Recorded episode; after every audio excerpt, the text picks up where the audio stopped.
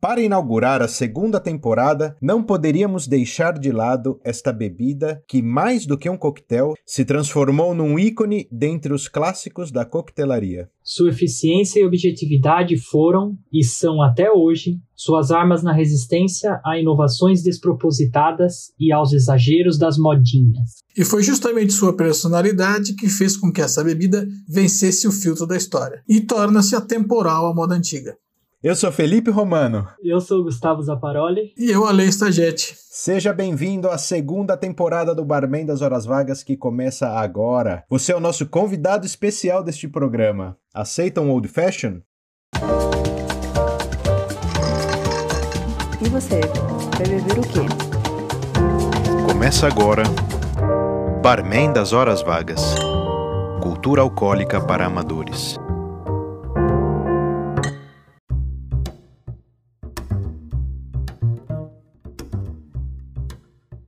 Muito bem, estamos de volta. Acabou as férias, hein, Zapa? Chega do descanso, né? Pô, até parece que a gente tava descansando, né? Começamos aqui com uma nova configuração na nossa mesa, né? Olha quem tá fixo aqui agora, como prometido. E aí, Ale, tudo e bem? E aí, beleza, e você?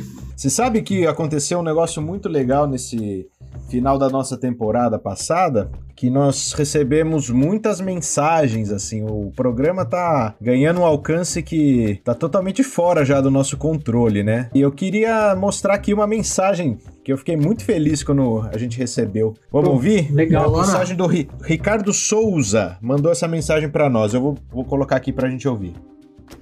Olá, bom dia, boa tarde ou boa noite para vocês aí dos barmen das horas vagas.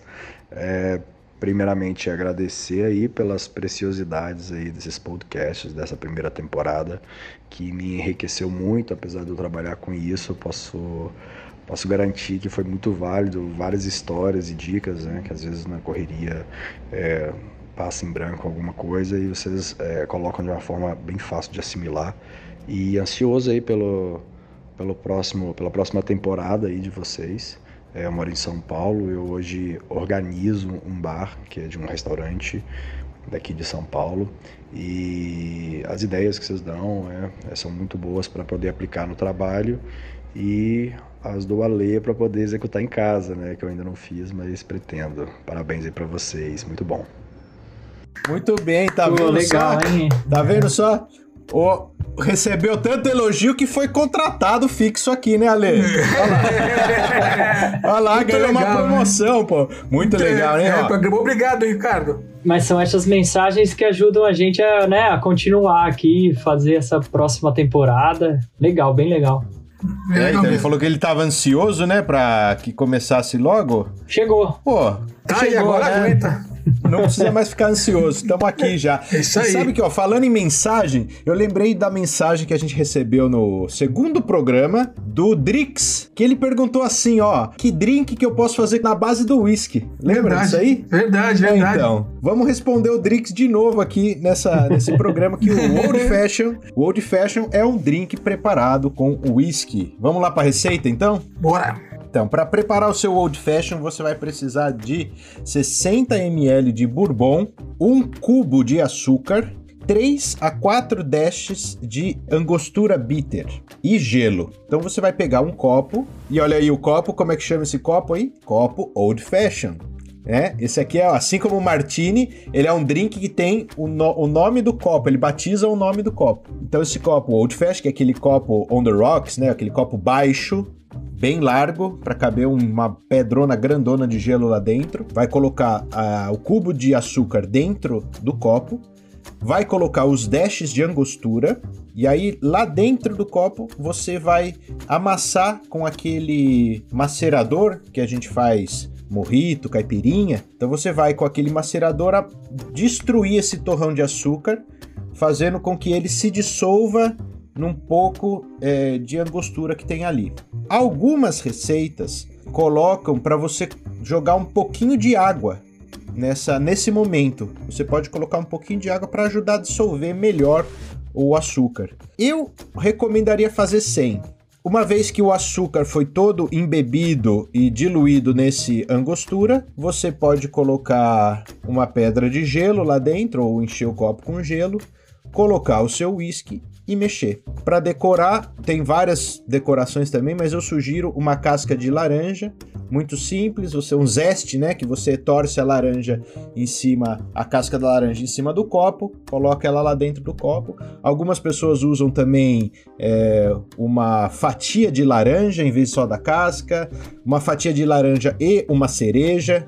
Para facilitar aí a sua vida, é, eu vou passar só o zeste de laranja, mas pode colocar essas dessa outra forma, como eu falei também.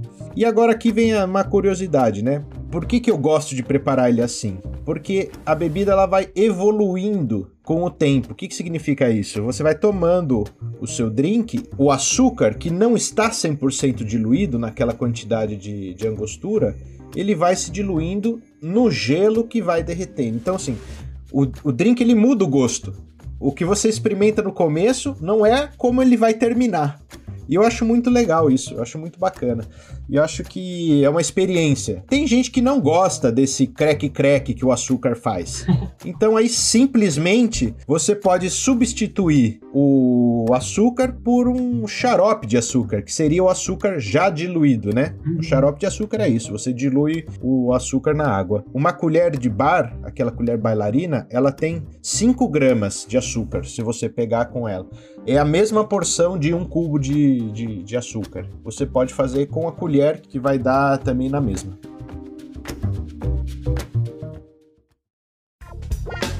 A B2A distribui bebidas e alimentos para bares, restaurantes, hotéis, empresas, eventos e agora está com uma novidade. Ela abriu as suas portas para clientes finais como você, ouvinte do podcast Barman das Horas Vagas. Junto com eles, da B2A, nós preparamos para você os kits dos drinks dos episódios do nosso podcast. Acesse o site barmendashorasvagas.com para adquirir as bebidas do seu episódio favorito. Entregas para todo o território nacional.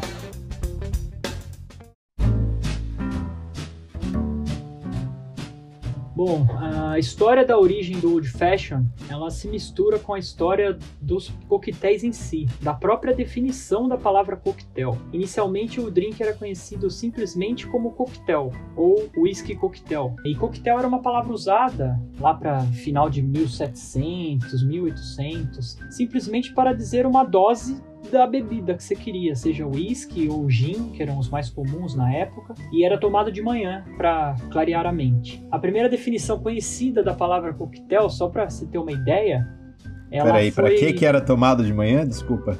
É, ele era usado para clarear a mente ali, para dar uma Oh. acordada e passar o dia melhor. Bom dia, Ed. Bom dia. É, a primeira definição conhecida da, da palavra coquetel foi feita na revista The Balance and Columbian Repository, em 1806. Foi uma pergunta de um leitor ali na época, e a revista dá um exemplo de que seria uma mistura do spirit, que é a base alcoólica, né? Água, açúcar e gelo. Então, se você reparar, ele tá dando ali a própria definição do, do old fashion, né? E nessa época também o termo usado para essas bebidas que utilizavam álcool, açúcar, gelo era sling. Então também um outro nome que, que era conhecida ah, essa bebida era bitter sling de whisky, ou seja, era o sling tradicional feito com whisky mais o bitter, né? Então ele era um sling mais amargo, talvez. É, com o tempo passando, mais precisamente já na década de 800, 1860, começou a ser comum misturar com licores estrangeiros que estavam mais à mão ali das pessoas com, a- com as importações, né? Como Blue Curaçao, Absinto, Benedictine, e era comum os bartenders colocarem isso nos coquetéis. Mas o tiro saiu pela culatra. A maioria, a maioria dos clientes não, não gostou muito dessa ideia de ficar misturando outros sabores ao sabor original ali do drink e começaram a pedir pro, pro bartender para fazer no old fashion, né? Ou então assim, faz igual antigamente, no, no estilo antigo. A moda E- antiga. A moda antiga, isso, faz é, faz o old fashion, faz a moda antiga. Então, é aí que, que, que surge esse nome, old fashion. E o mais pedido na época era com whisky, né, bourbon, lá nos Estados Unidos. A primeira receita que se tem descrita já com esse nome foi do Chicago Daily Tribune em 1882 e ele já citava que a receita era de 76 anos atrás, ou seja, lá de 800, 1806, aquela primeira revista que eu falei ali. Daí veio a lei seca e o pessoal começou, os bartenders começaram a adicionar frutas frescas à maioria dos coquetéis nos Estados Unidos provavelmente para dar uma disfarçada no gosto dos destilado de fundo de quintal ali que era feito naquele período, né? O pessoal destilava gin, whisky, né? O moonshine, literalmente no quintal da casa, nas fazendas, e devia ter um gosto muito bom. Então era comum macerar junto várias frutas que, que tinha à mão ali. E novamente, né? Passando a a lei seca, o, o, a nomenclatura old fashion fez mais sentido ainda, né? Ó, para de fazer essa salada de fruta aí e faz como antigamente. Eu falei o mais comum era feito com whisky, porque na verdade old fashion chega a ser um quase que um estilo de coquetel, né? Ele pode ser feito com gin, rum, até com brandy na base dele. É, na IBA temos lá feito com bourbon, né? A receita que o Romano passou e é o mais conhecido, o mais comum até hoje. E lógico que muitos bares, barmans espalhados pelo mundo alegam ter inventado o old fashion, né? Não tem muita base para isso, pois na própria história que eu contei, o drink meio que se criou sozinho ali na boca do povo, literalmente na boca do povo, né? Pedindo o old fashion. Mas tem um cara aí bem persistente, que é o coronel James Pepper, que diz e afirma que o drink foi inventado é, na cidade de Louisville, em Kentucky, no clube Pendennis, né, onde ele era sócio. Não tem nenhuma base para essa história, só o que se sabe que realmente esse coronel James Pepper ele ensinou o barman do Astoria, o Hotel Astoria lá em Nova York, a fazer esse drink. E mas fica por aí a base que nós temos. Mas a cidade de Louisville, lá no Kentucky, comemora desde 2015 o Dia Nacional do Bourbon. O drink oficial deles ali é o Old Fashion, então assim, pelo menos para marketing deu certo. E Kentucky é a, a terra do whisky lá nos Estados Unidos, né?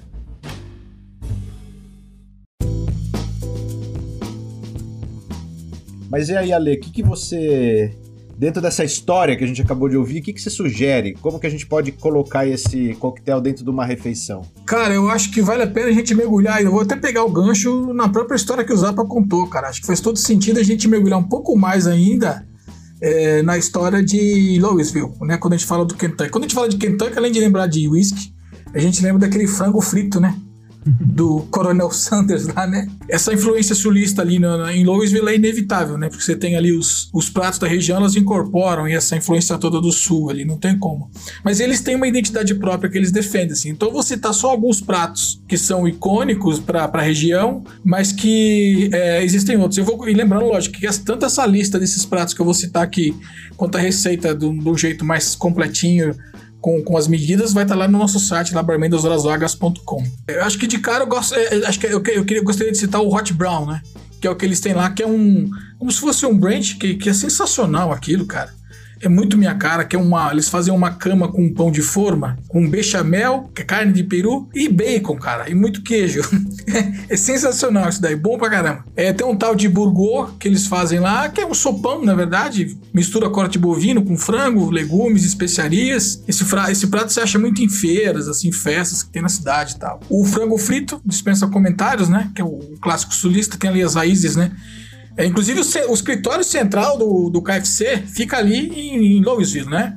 É, ele, fica, ele fica ali, ele margeando o Rio Ohio ali. E ele. Só que não é mais não é mais KFC. Na verdade, hoje é uma. É um grupo, uma holding, né? Que agrupa várias marcas. Você tem o KFC, o Taco Bell, o Pizza Hut, que a gente conhece aqui, e lá fora. E lá tem um restaurante que chama Habit Burger Grill, que é deles também. E aí, tem, então, tem um negócio interessante deles lá também, que é a famosa Beer Cheese. Já viram falar, não? Beer cheese? Não. Beer cheese. Não, é um, exatamente isso, cara. Beer cheese, cara. É um queijo com cerveja. Jogo de futebol, festas, tá lá os caras andando com esse pote de, de beer cheese comendo com, com pretzel. Enfim, e tem, e, e, e tem um tal de, de é, é, Derby Pie, que é aquela dos doces, tem aquela torta que é com nozes, chocolate, um toque de bourbon, e tem o bourbon balls, que são frutrufas, né, de chocolate com biscoito de champanhe, meio amargo, manteiga e tem um toque de bourbon. Ele tem muita receita lá com bourbon, acho que faz todo sentido, né? Mas para acompanhar com a, o drink, eu pensei, sem dúvida nenhuma, no, no, no, prato mais clássico, que é o frango frito mesmo, né? Que traz essa, além de trazer essa memória que a gente já tem, né? De, do Kentucky, a gente consegue associar essa experiência que eu achei fantástica, essa experiência que nem o Romano falou lá no começo, né? Que é a coisa de do açúcar é, e que o, o, sabor do drink muda com o passar do tempo, como você vai bebendo, vai mudando. Então toda essa experiência na hora de beber também vale na hora de comer. Inclusive essa receita que eu vou passar agora é uma receita de Louisville, não é uma receita do, do, do Coronel Sanders, não. Então, essa receita basicamente você pode usar ali tulipa, ou coxa de frango, ou, ou peito de frango em filé. Você vai fazer essa, uma, uma, marinada em buttermilk. A gente não tem buttermilk fácil no Brasil, mas é fácil de, de, de improvisar isso. Você pode fazer tanto com iogurte natural ou fazer sua própria buttermilk, que é você pega ali duas xícaras de leite, por exemplo, põe uma colher de limão, deixa talhar, escorre aquela, aquela aquele líquido que sobra depois Choro, de talhar. Né? É, e o soro, exatamente, o soro vai ser a sua buttermilk. Você vai deixar então o frango mergulhado nessa buttermilk por mais ou menos umas 10 horas. É bom não deixar muito, que se deixar estraga a carne, lá a carne fica pastosa mas umas 10 horas, de um dia para o outro. Aí você vai colocar no dia seguinte, você vai tirar essas partes do frango e num saco resistente você vai colocar alho em pó, cebola em pó, páprica defumada, páprica picante, sal, pimenta, é, tomilho é, e uma colherzinha de fermento em pó químico mais a farinha de trigo. Você vai mergulhar ali os, os pedaços de frango nessa, nessa farinha e vai é, fritar. E ela vai ficar bem suculenta. A ideia do buttermilk do iogurte é fazer com que o frango fique bem suculento ele vai, e vai e ele não vai ficar com aquela crosta grossa que nem o a gente conhece lá do, do, do, do KFC, mas vai ficar um frango crocante e super saboroso. Eu só tô falando isso porque essa receita aqui eu já fiz não exatamente com esses condimentos aqui, mas eu já fiz ela com buttermilk que fica bom pra caramba. Fica super suculento. Então, chegou a hora de uma estreia aqui no nosso programa. E olha quem tá aqui comigo. Fala um oi pra eles. Olá, tudo bem? Opa, essa voz, essa voz eu conheço, hein? Oi, eu sou a Tanit. Eu sou a esposa do Felipe. Muito bem, a estreia aqui é com ela, com a Tanit, que esse é um quadro sem dono. É um quadro que tem um random de apresentadores. E esse quadro, ele vai trazer cada dia uma experiência diferente que a gente vai propor para vocês. Seja de informação, seja de é, receitas, de curiosidades, de comportamento. E por causa disso, né, que esse quadro é, ele tem uma abrangência onde vai até a, nossas possibilidades e, e, e, imaginação, por isso que a gente resolveu chamar esse quadro aqui de Lar Doce Bar. Porque a Tante hoje vai estrear esse quadro oferecendo para vocês uma receita de como utilizar o whisky na confeitaria.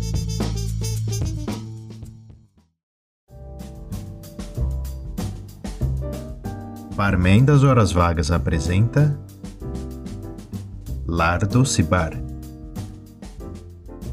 Olá, Felipe, Zapa, Alê, prontos para mais um quadro inédito do BHV? Lar Doce Bar. Eu sou a Tante, esposa do Felipe, mãe de sete filhos e por isso expert em atender ao pedido dos pequenos. Podemos comer sobremesa hoje? Assim como na coquetelaria, a confeitaria é a combinação testada e aprovada de ingredientes básicos e sabores únicos para reproduzir uma experiência, uma lembrança ou até mesmo um momento marcante. Que tal juntar esses dois universos numa única receita? Hoje, no Lar Doce Bar, Scotch Blondie. Um blondie, ou loira em português, é um conhecido brownie, bolo denso de sabor intenso, mas feito com chocolate branco, que por ser mais doce naturalmente pede sabores com mais presença. Por isso o Scotch, o bom e velho whisky escocês. Eu não sabia, mas descobri há pouco tempo que quanto maior o teor alcoólico de uma bebida, mais ele inibe a fermentação de uma massa. Ou seja, assim como uma cidra seria uma opção interessante para um pão de ló, o whisky, com seus 40% em média, fazem dele a combinação ideal para essa receita. Vamos lá para o nosso Scotch Blondie. Em uma tigela grande, misture a farinha de trigo, fermento em pó, bicarbonato de sódio e sal. Numa panela, derreta a manteiga e deixe esfriar. Acrescente o açúcar mascavo, whisky, ovos e essência de baunilha e misture bem. Junte essa mistura aos ingredientes secos e agregue o chocolate branco picado. Pré-aqueça o forno a 200 graus e asse numa forma untada e enfarinhada por 30 minutos, ou até que o seu blonde esteja dourado. Sirva morno acompanhado de uma bola de sorvete de baunilha, para dar mais uma dimensão de sabor, textura e temperatura. Lembre-se que, apesar de levar a temperatura da mistura a 200 graus no forno, após meia hora o seu blonde reterá ainda uns 35% do whisky colocado, fazendo dessa delícia uma receita indicada apenas para adultos. Ah, e uma dica: não use 120 ml do seu single malt preferido, senão um mais simples. Whisky bom mesmo é para ser bebido. A receita completa do Scotch Blondie você encontra no site parmendashorasvagas.com. Felipe já aprovou. E vocês? Ficaram tentados a experimentar essa sobremesa? Até mais!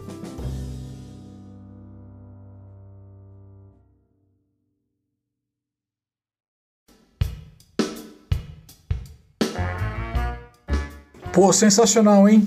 Que delícia isso aí, hein, cara? Vou ter que fazer. É, uma bela, bela estreia, cara. Olha, esse quadro aqui promete, hein? Muito bom. E aí, Zapa, você tava falando um negócio do Old Fashion, que ele serve em vários destilados. É, ele é realmente um, um standard, assim, né? Que ele funciona muito bem, realmente, com qualquer destilado. Eu não sei se vocês lembram, mas o Rafael Mariatti, quando a gente fez aquele programa final lá do Bar em Casa, uma das sugestões dele quando você fosse montar um bar, ele falou para você começar pela degustação e não pela, pelo, pela coquetelaria em si mesmo, né? E ele mesmo sugeriu que a gente provasse os destilados mais complexos, envelhecidos tal, usando o sistema do Old Fashion, que é você diluir ali a, o açúcar, né? Um pouquinho de bitter, você consegue uma, um belo de um drink de uma maneira muito simples, né? E essa riqueza aí dos destilados, a gente pode atribuir isso a quem, Zapa? O que, que você acha? É, e falando aí de destilado, né? Só voltando um pouco na história da, da humanidade mesmo, que o destilado não, não surge na natureza, né? Como o hidromel lá dos vikings, ou a poção mágica que aparecia no cacau lá para os astecas, ou os mais básicos, né, da cerveja e, a, e o vinho, que é simplesmente o mingau do dia a dia ali ficava lá esquecido, fermentava e virou, né, cerveja espontaneamente. E o destilado não é assim, né? Você precisa pelo menos ter uma fogueira e um recipiente de ferro. Então aí já avançamos bastante na história, né? Isso foi controlado o fogo, conseguir fazer panela de ferro para que evapore e você tenha aí os, os básicos, né? Lá na, lá na Escócia surgiu o whisky com, com, com a própria cerveja, né? Destilando a cerveja. O rum do melaço, que nós já falamos, a cachaça também. O brandy feito com as uvas, né? Mas resumindo, uh, o gosto era muito ruim, né? E, e, a ressaca devia ser terrível, né? Nesses primeiros destilados aí que eles faziam, nessas panelas primitivas. Depois, com o acesso às Índias, né, eles começaram a ter açúcar, limão, pimenta, algumas coisas que, que não tinha na Europa ali no começo, né? E, mas o jeito de beber não era nem um pouco parecido com o coquetel, esse que é algo muito mais intimista, né? O copo é só seu. Era mais bebido numa grande panela que eles chamavam de ponche. E sabe por que vem esse nome ponche? Vocês têm alguma ideia? Tava pesquisando, não, não. achei bem interessante, porque é, em hindu, né, na língua lá da, da, da Índia, né, do pessoal lá do, do Oriente, o número 5 é punch. Quando você tem álcool, água, açúcar, limão e um bitter, são cinco. E foi assim. é daí que vem a palavra punch e punch em inglês, né? Que é essa bebida feita com cinco. E aí você vê também como old fashion pode ser considerado antigo, porque esses cinco ingredientes que eu falei são os cinco ingredientes que a gente tem no, no Old Fashion, né? Outra coisa que eu achei curioso que eu falei lá atrás é que os caras tomavam gin, uísque para acordar e pensar melhor. Que que, que ah, é, isso aí é legal, cara. Pô, eu costumo acordar e tomar um café. Não sei vocês, mas Como diz o Zapa já em várias vezes aqui no programa, né? Sempre tem uma desculpinha, né? Sim. Sempre tem. Mas ó, eu não duvido, cara, que daqui a alguns séculos eles vão achar um absurdo que a gente tomava café de manhã. Porque é, isso é uma evolução, né? Tem muito a ver com o estilo de vida, com condição também. Por exemplo, eu aqui, ó, na Dinamarca, eu fui visitar o museu da, da Carlsberg. Tem um, um painel lá que mostra é, que cada. No ano. que eu não vou lembrar agora, né? Mas no ano X, cada funcionário tinha direito a 10 litros de cerveja por dia. o cara podia. É. E não era só para ele, era pra família, pros filhos. Todo mundo tomava cerveja. Mas não é a cerveja que a gente conhece hoje. É a graduação alcoólica era outra. Era. Você tomar água era, era muito mais arriscado do que você tomar cerveja. É, faz todo Eu sentido. acho, eu acho difícil e complicado julgar. Eu acho divertido esse fato. Eu, eu acho completamente surreal fazer um negócio de. É, ó, né, você que tá ouvindo aí, né? Vou ter que mandar. Você que tá ouvindo esse podcast aqui em 2350, sei lá. É, saiba você que Morando em sempre Marte. foi muito bom tomar. É, sempre foi muito bom tomar café com leite e pão com manteiga. Isso sempre foi sensacional. Será que ainda você faz isso, né? Se você não faz, faça.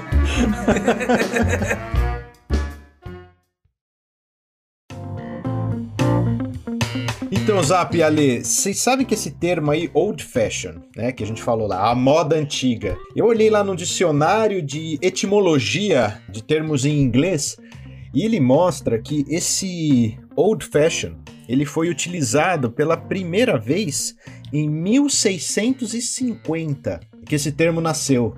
Cacetada. É, na teoria, né, até onde eles têm registro, antes dessa data ninguém falava. Como antigamente. E uma coisa era.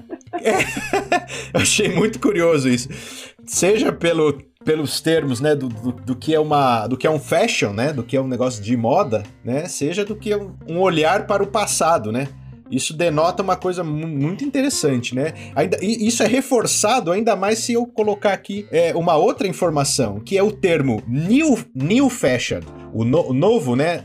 A moda nova, vamos dizer assim. Ele é 40 anos mais velho, então ele foi utilizado pela primeira vez em 1610. Então o old fashion ele só nasceu pelo conceito da, da moda nova. Então ele tá totalmente ligado a essa coisa de, da onda, né? Da moda. O que que tá na moda? O que que é novidade? E esse olhar pro passado, ele é, é bem ó, é bem isso que aconteceu com, com o coquetel. Falou assim, não eu, não, eu quero o old fashion. Então, a volta ao passado, ela só se dá quando você tem um olhar pro, pro futuro, né? Eu penso que é muito, muito É legal interessante também esse- sobre esse esse- termo que ninguém dava esse nome no presente, né? Não faz nem sentido ele ter sido inventado já com esse nome, né? É, ele tem tudo a ver com essa, com essa conceito de tempo, Sim. né? O que, que é o temporal.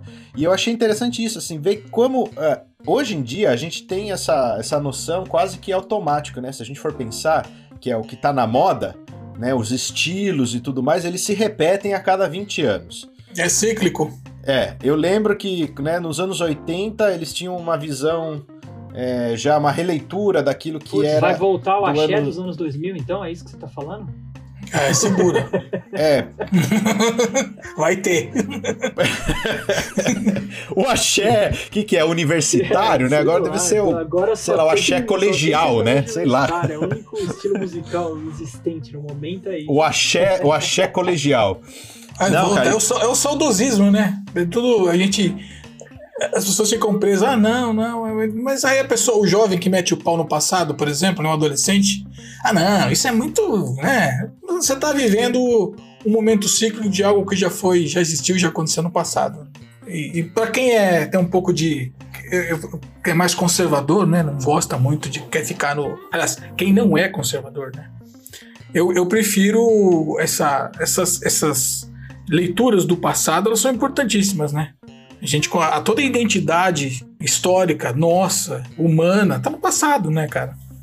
Então, hoje mesmo eu tava vendo sobre. é, Eu não sabia, na Itália eles fazem. é, você tem na disciplina, na escola, o ensinamento do latim, né? Tá dentro do, do currículo escolar, né? Aí, falando- aí eu fiquei perguntando, caraca, mas pra que aprender latim, né? Cara, ali tá toda a origem da língua.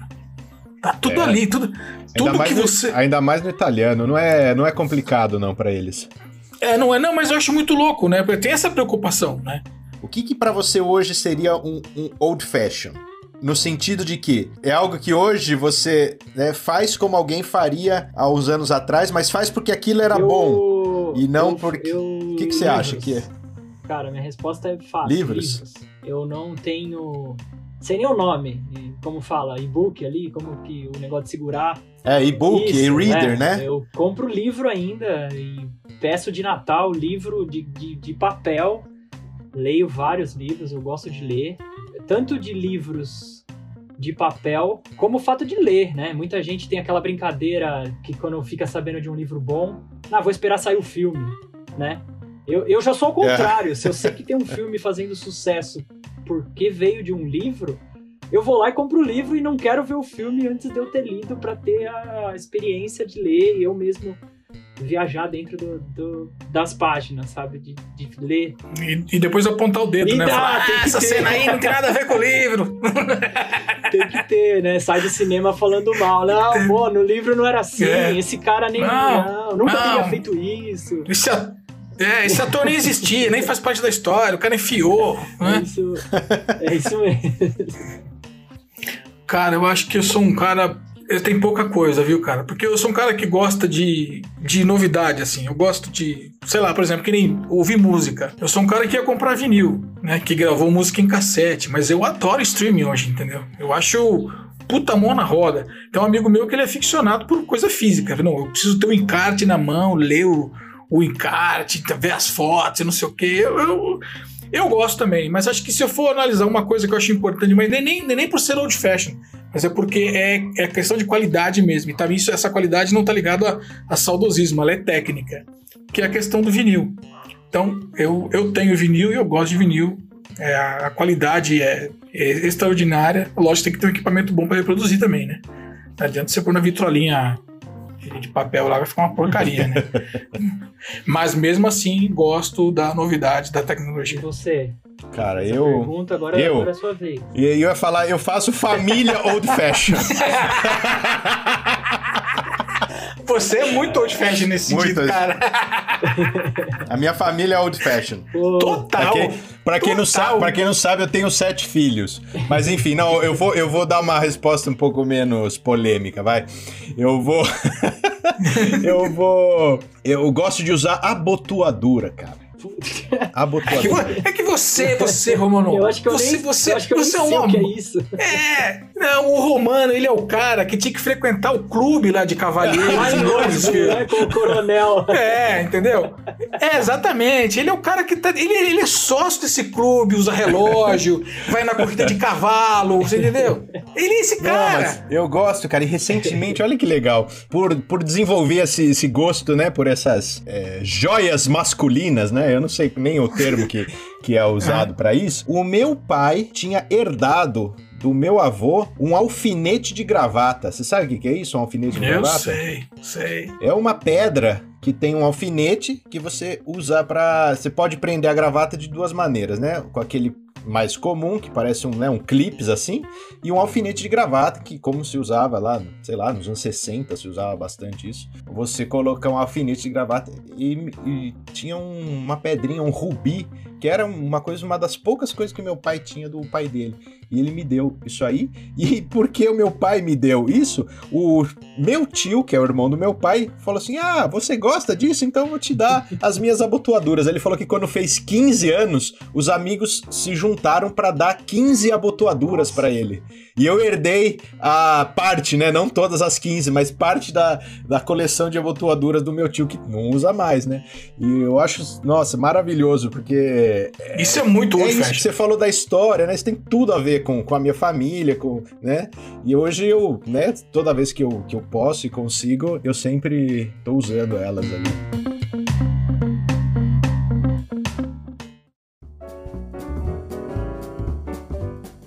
Então, considerações finais e as indicações que não podem ficar de fora. A minha recomendação, a minha indicação é uma série. Uma série bem conhecida, bem famosa. Até a gente já chegou a falar dela aqui, acho que no episódio do Martini, né, Zapa? Olha lá. No primeiro, no primeiro episódio da primeira temporada, agora no primeiro da segunda, a gente volta a falar no Mad Men. O Mad Men, ele é um, uma série, né? Que começou lá em 2007. Ela tem sete temporadas e mais ou menos aí é 100 episódios, né? São 92 episódios. Mas o que, por que, é interessante? Por que, que eu tô é, propondo que vocês assistam essa série? Porque logo na primeira cena da série, no primeiro episódio, a primeira coisa que a personagem principal, que é o, o publicitário o Donald Draper, ele está sentado na mesa de um, de um bar, ele pede o segundo old fashion dele. ele já, né? O primeiro ele já tinha bebido antes, ele pede o segundo old fashion. Então a primeira bebida que aparece aparece nesse episódio aí é o Old Fashion. A série toda, ela tem 40 drinks. Caraca. A gente poderia. É, tem 40 drinks que aparecem ao longo desses anos da, dessa, é, dessas temporadas aí. Então vale a pena, só por isso vale a pena você assistir e ver o que, que o pessoal bebia ali naquela época, que não era nada assim de outro mundo, né? Eles, na verdade, consumiam coquetel no, de um jeito que a gente. da tarde, né? É, mas é de, de um jeito, hoje em digamos dia é o assim. café, a- parada pro cafezinho, os caras iam lá tomar coquetel, né? É, nem digo nesse sentido, digo na, na- assim, na familiaridade que o coquetel tinha na vida das pessoas. Não era uma coisa assim, ó. não, era normal. E eu acho que a gente tá caminhando para um, pra voltar nesse estado aí. Tá, tá sendo tão popular de novo essa coisa da coquetelaria Tá. que ele vai entrar de novo na nossa vida cotidiana. Que você vai numa festa, vai num lugar, vai ser normal de novo. É, essa série ela tá disponível no Amazon Prime. Pra quem é assinante, ela tava disponível um tempo atrás no Netflix, mas parece que não está mais. Mas você consegue encontrar lá no, no Amazon Prime. A minha indicação ah, tem a ver com o que eu falei na sua pergunta lá do Old Fashion. Então, até para incentivar a leitura de livros, que é algo que tem se perdido aí. é, é um livro chama A História do Mundo em Seis Copos, de, do Tom Standage. Fala sobre a civilização humana com, baseado em seis bebidas eh, diferentes, que é a cerveja, o vinho, depois destilados em geral, café, chá e termina com a Coca-Cola como o sexto copo, né? Tem, também influenciou muito a cultura. É um livro bem legal, bem, bem interessante, assim. Muito legal. Cara, quando eu comecei a pesquisar sobre Louisville, eu, eu lembrei de um documentário que eu assisti há um tempo atrás no History, que é o Gigante dos Alimentos. Não sei se vocês já viram. Cara, é sensacional. O Gigante dos Alimentos passa por diversos. Somente passa ali naquele momento da Grande Depressão Americana, né? Então você tem ali o, o, o surgimento do que tem aquele, acho que é Milton Hershey, quando a Hershey que quebra em 29 e se levanta, e também tem a história do Coronel Sanders que também se quebra, ele se arrebenta todo. Eles contam a história desse cara, contam a história do, do- dos irmãos McDonald's. O que é legal do Coronel Sanders, assim, que acho que é legal, porque quando- como a gente falou de frango frito, não sei se vocês sabem, mas esse cara, ele, ele teve um problemão, né? É, ele tinha uma lanchonete num posto de gasolina, ele tava mal das pernas, e aí ele decidiu fazer frango frito para tentar inco- incrementar o negócio dele. Aí tinha um posto de gasolina na mesma estrada que ficava ali no é, Hell's Acre, do, do, do inferno ali, na, na- na- uma rodovia, que só tinha dois postos de gasolina. E esse cara concorrente dele entrou numa treta com ele. No fim, os capanga do coronel, o- do coronel Sanders matou, é, morreu. O cara matou ele. E esse coronel Sanders, ele era meio linha dura, assim. Ele, ele- uma vez ele saiu na mão com o cara dentro do tribunal. Ele, aí ele conseguiu se estabelecer. Aí construíram uma ponte na rodovia, cara. Desviou o trânsito. E aí o cara não. Aí ele falou: ferrou, né? Vou perder. Ele faliu de novo. E aí ele conseguiu. O que, que ele fez? Ele saiu, ele criou a panela de pressão dele, né? De fazer o. o- ele, ele, ele, ele adaptou a panela de pressão para fritar o frango na panela de pressão. Porque ele demorava 40 minutos para fritar um frango no posto. E aí ele conseguiu lá nos testes fritar um frango em 8 minutos. E aí foi o grande lance. E aí ele, quando ele tava quebrado de vez depois da ponte, ele saiu com a panela de pressão embaixo do braço e com a receita e foi nos restaurantes e falava assim: ó, eu dou para você o frango temperado pronto com a minha receita especial e a panela e o tempo. Você vai fritar em 8 minutos. Aí ele demonstrava pro cara e falava assim: eu quero 8 centavos por frango. E aí sim ele conseguiu ganhar muito dinheiro, né? Fazendo isso aí. Mas essa aí, é. gigante dos alimentos. Gigante dos alimentos. Maravilha. Legal, bela indicação. Espero que você tenha gostado desse programa e a gente se encontra no próximo Barman das Horas Vagas. Falou, Ale. Valeu. Até mais. Tchau, Zapa. Valeu, tchau. Até Obrigado.